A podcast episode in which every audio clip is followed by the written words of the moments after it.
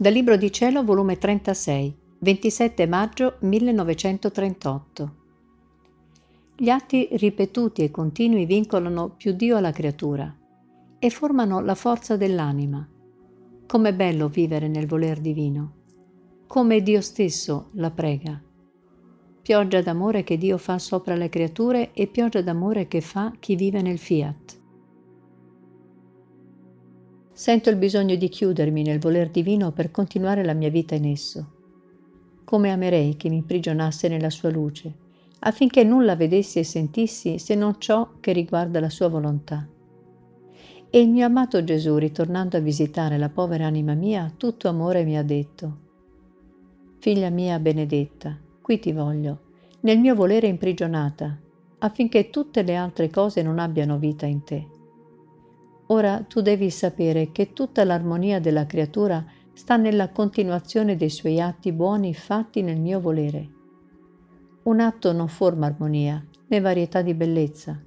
Invece tanti atti continui, uniti insieme, chiamano l'attenzione di Dio, il quale si mette in attesa di aspettare gli atti della creatura e, come essa li va formando, così le comunica a chi la bellezza, a chi la santità, ad altri la bontà, la sapienza, l'amore. Insomma, restano dotati da Dio coi suoi pregi e le qualità divine. Gli atti ripetuti nella creatura formano la forza dell'anima, legano più Dio alla creatura, formano il cielo nel fondo dell'anima. E come va ripetendo i suoi atti, chi si forma stella, chi sole, chi vento che geme e soffia d'amore, chi mare che mormora continuamente amore, gloria, adorazione al mio creatore. Insomma, si vede l'atmosfera in essa copiata. Invece, quando gli atti non sono continui e ripetuti, manca la forza unica, che l'uno è forza dell'altro. Manca il modo divino, che quando fa un atto non cessa mai di farlo, lo sostiene con la sua forza creante, in atto di farlo continuamente. E poi un atto solo non ha formato mai santità.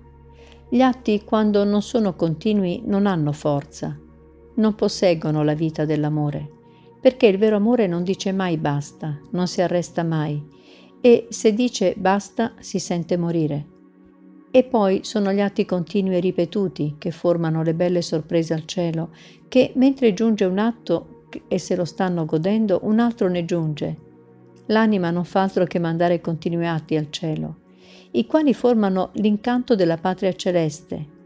Perciò nel mio volere c'è sempre da fare, né si può perdere tempo.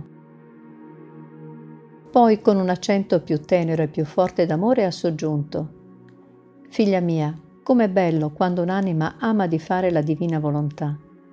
Il cielo si abbassa e tutti si atteggiano a venerare e adorare il volere supremo, perché vedono la sua maestà, altezza e potenza racchiusa nel piccolo cerchio della creatura. E per fare ciò che fa nella sua reggia celeste, per far pompa del suo amore e delle sue opere, si sente tanto onorata che si atteggia regina, per avere tante vite di regine per quanti atti fa la creatura. Nel suo volere sente il suo regime divino, il suo scettro imperante che svolge coi suoi modi regali. La creatura gli rende gli onori che gli convengono.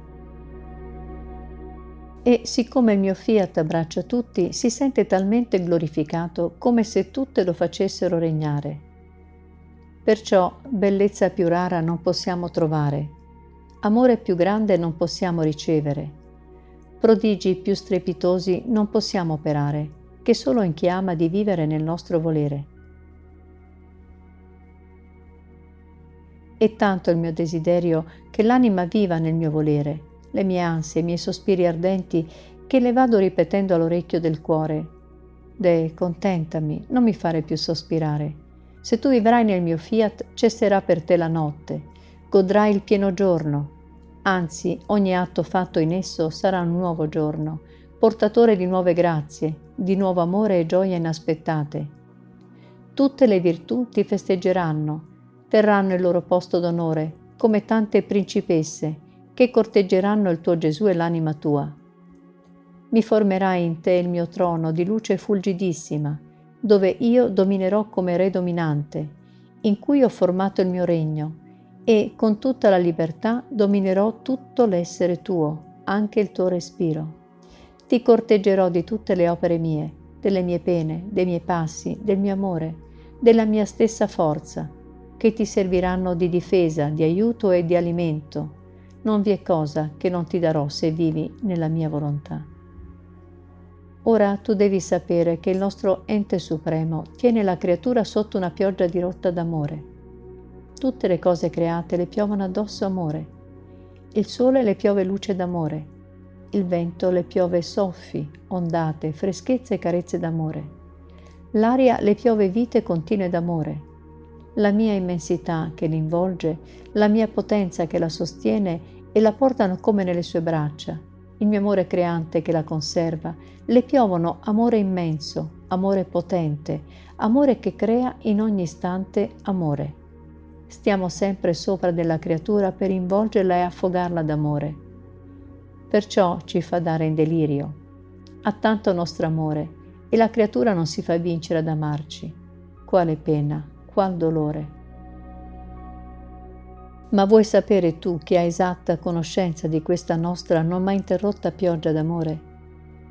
Noi stessi che la facciamo e chi vive nel nostro volere.